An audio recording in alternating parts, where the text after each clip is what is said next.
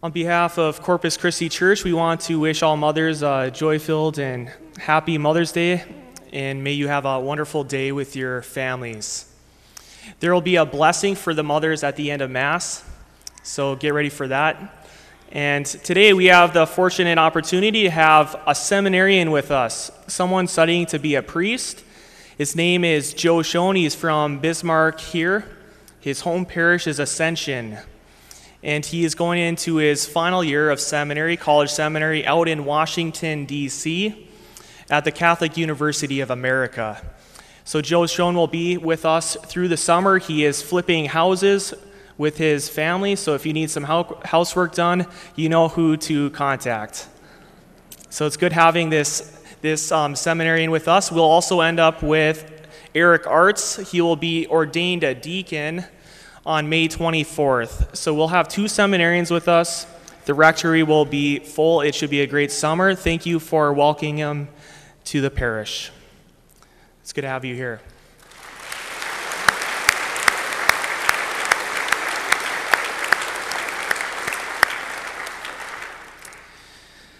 In the sixth Sunday of Easter, we are nearing the end of the Easter season, so we're getting ready for Pentecost, the coming of the Holy Spirit. So our readings today, the church is inviting us to focus on the Holy Spirit. And so we're just going to reflect on two things with the Holy Spirit today. One of those being a mission of the Holy Spirit in the life of a disciple.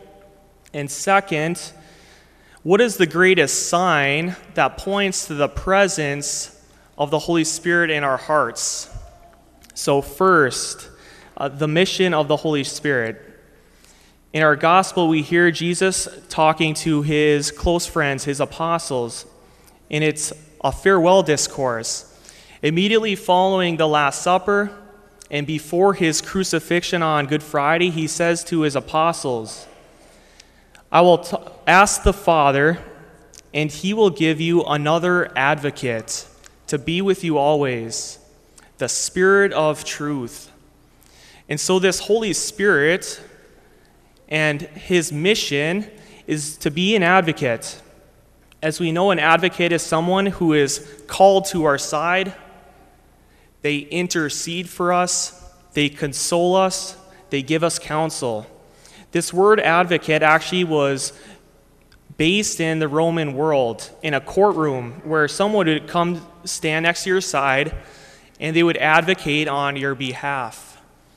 And so Jesus is saying to his disciples, you're going to have a Holy Spirit to be with you in your difficulties. He'll be with you in all things. An advocate is one who could stand next to the bedside of a sick person.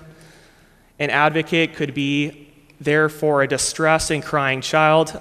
And who's the greatest advocate for a child? It's one's parents, especially the mom. If the child is crying and the mom walks over, even if the child doesn't stop crying, usually the child knows everything will be all right. And so this Holy Spirit's mission is to be our advocate, to be with us through the stages of our life, to be with us in difficulty. And even if we don't always understand why certain things happen, Jesus says, I will not leave you orphans. I will leave you this advocate. So the Holy Spirit is an advocate for us today. And second, what is the greatest sign that the Holy Spirit is present in our hearts? Philip, in that first reading, goes down to the town of Samaria and preaches the Christ. The crowd is attentive to him. He drives out unclean spirits. He heals many people. And then we have that beautiful sentence. There was great joy in that city. The sign for the presence of the Holy Spirit in our hearts and with us is joy. The crowd experienced joy because the Holy Spirit was there. Saint Thomas defines joy as resting in the presence of another person's goodness. And so this crowd in Samaria rested in the presence of God's goodness. That is joy. And so Saint John Vianney reflected on this experience of joy for a farmer. Saint John Vianney was the great patron saint of parish priests in the eighteen hundreds, and there's this farmer that went into his little church and sat in the back pew. This farmer sat there for a while and then left. The following day, Father John Vianney saw this farmer return to the little church. He sat in the very back pew, which should tell us he was a very good Catholic, always choosing the last pew. And then Father Vianney was wondering what he was doing. So later on, he asked this farmer, "What do you do during your time of adoration?"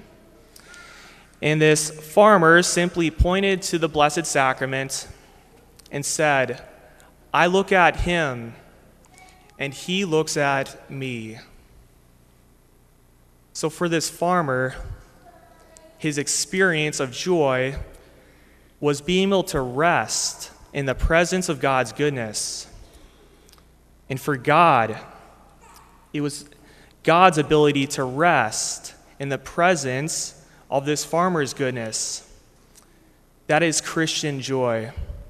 And since it's Mother's Day, I wanted to leave a story about a mother that we all know so well, Saint Teresa of Calcutta. Mother Teresa was talking to an old and poor man living in what she called a most terrible condition. As we know, the Missionary of Charity sisters do many things, and one of them is to go into the homes of people that are poor. They clean the homes, they do the laundry, and then they give the person a bath. And so Mother Teresa asked this poor old man, "Could I come into your home and clean your house?" And he agreed. And so Mother Teresa, as she was cleaning, came across an old, beautiful lamp that was covered with dust and dirt. And Mother Teresa asked this man, "Don't you ever light this lamp?" And the old man said, "For whom? No one comes here. No one comes to visit me. I don't need to light the lamp." And so Mother Teresa said, "Well, if some of my sisters come over and visit you, will you light the lamp?" And he said yes. Years later, this old man was talking to some of the sisters and asked if they could pass on a message to Mother Teresa. And he said to tell her, "My dear friend, the light that you lit in my life is still burning." So you see, this physical lamp in this man's house was beautiful. But the spiritual light that Mother Teresa lit in his heart, this joy, burned ever more brightly. Mother Teresa was able to rest in that man's goodness.